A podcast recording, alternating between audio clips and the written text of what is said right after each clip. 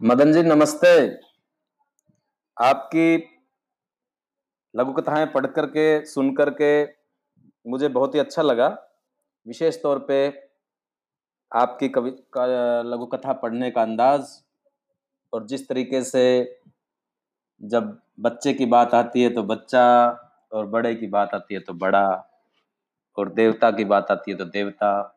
एक मदन में कितने चरित्र एक मदन की आवाज़ और कितने किरदार।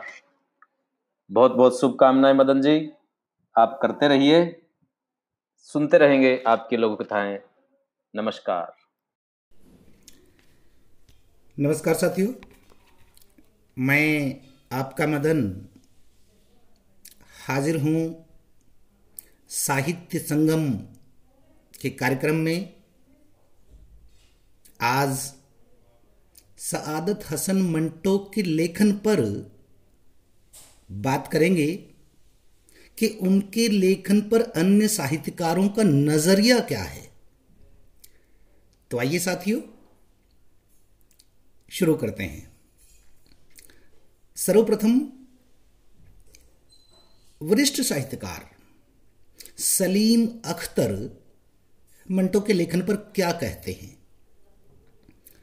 उर्दू कहानी में मंटो यथार्थवाद की परंपरा का अनुयायी था।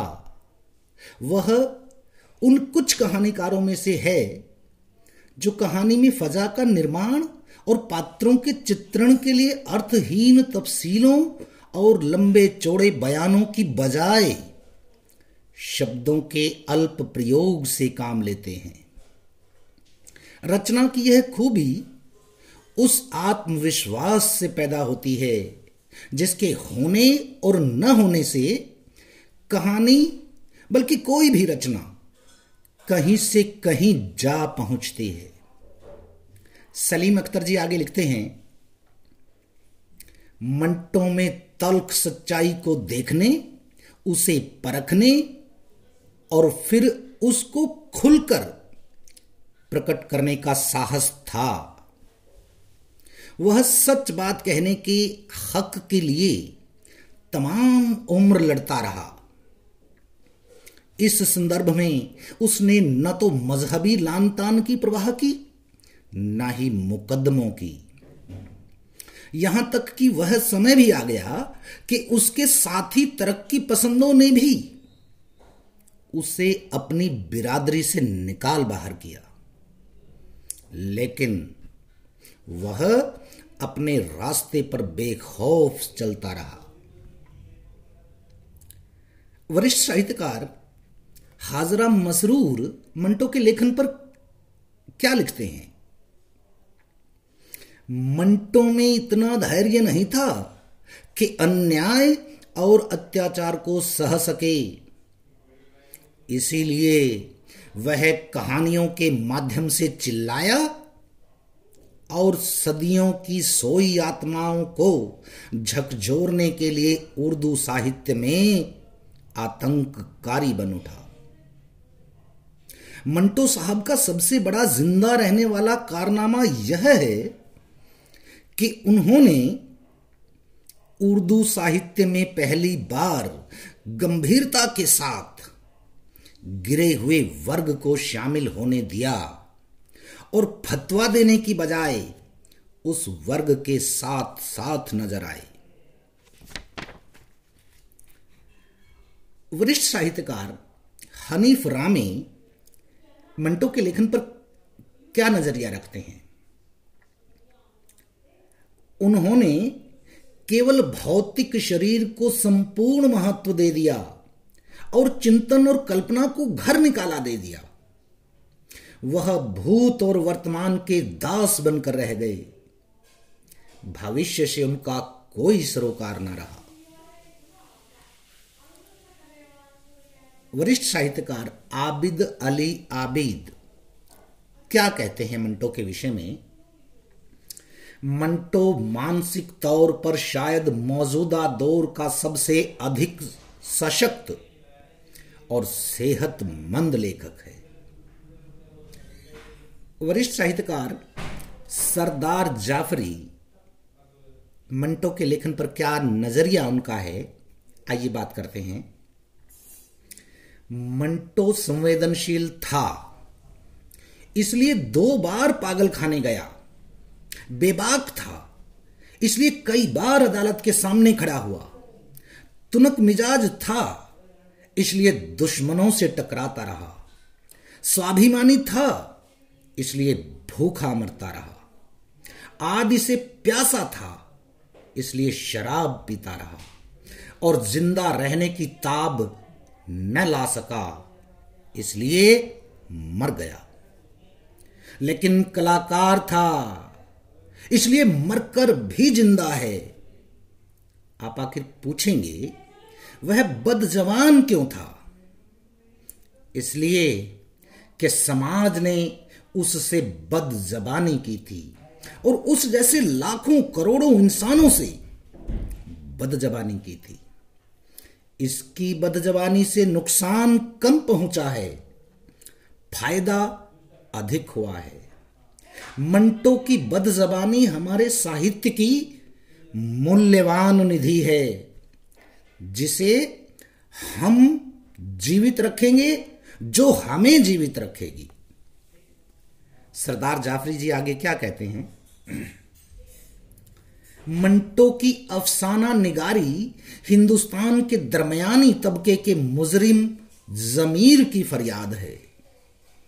इसलिए मंटो उर्दू का सबसे ज़्यादा बदनाम अफसाना निगार है और वह बदनामी जो मंटो को नसीब हुई है, मकबूलियत और शोहरत की तरह सिर्फ़ कोशिश से हासिल नहीं की जा सकती। इसके लिए फनकार में असली जौहर होना चाहिए और मंटो का जौहर उसके कलम की नोक पर नगीने की तरह चमकता है।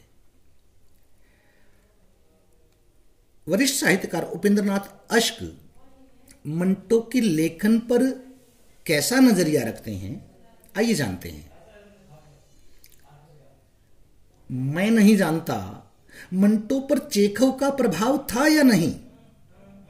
लेकिन एक और गौरगी और दूसरी ओर मौ और उसके सहारे मोपांसाम का प्रभाव उस पर अवश्य था। लेकिन इसके बावजूद उसकी तकनीक उसकी अपनी थी।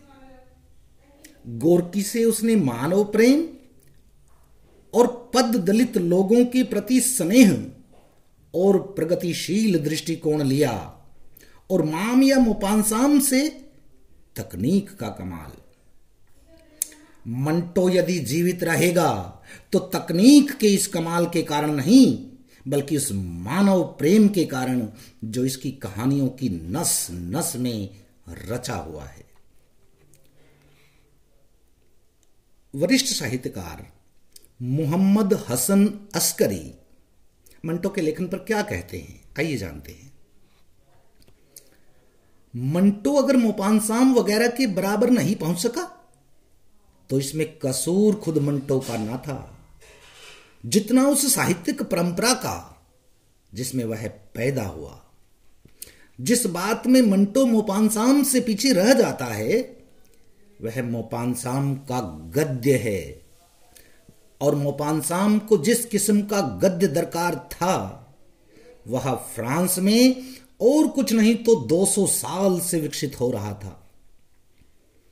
मोपानसाम के पीछे रोश फुको था, वालेयर था अस्तादाल था, फ्लाबेयर था, मंटो के पीछे कौन था? मोहम्मद हसन अस्करी।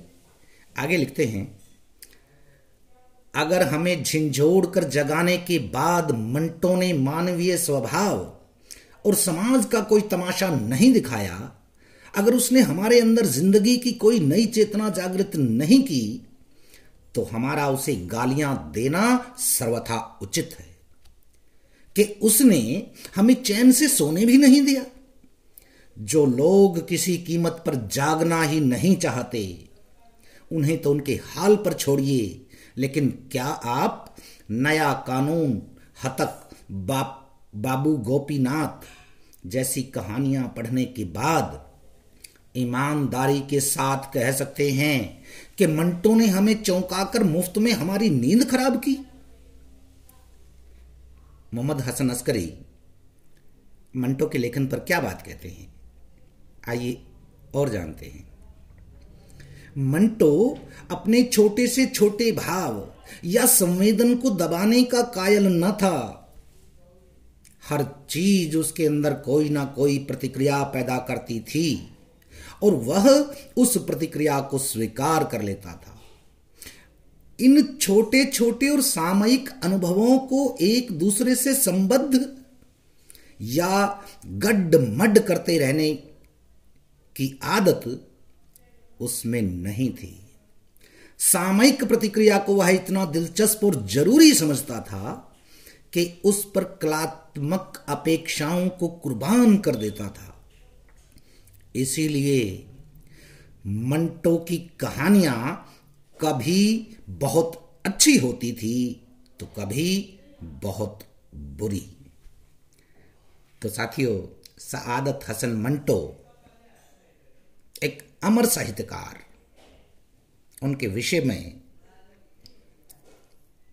हमारे अन्य अनेक जो साहित्यकार हैं, उनके ये थे विचार, ये विचार आदरणीय वरिष्ठ और मूर्धन्य साहित्यकार डॉक्टर अशोक भाटिया जी, उनकी एक प्रस्तुति सिया हाशिए उसमें संकलित थे। तो दीजिए इजाज़त। मैं हूँ आपका दोस्त मदन। शुक्रिया साथियों।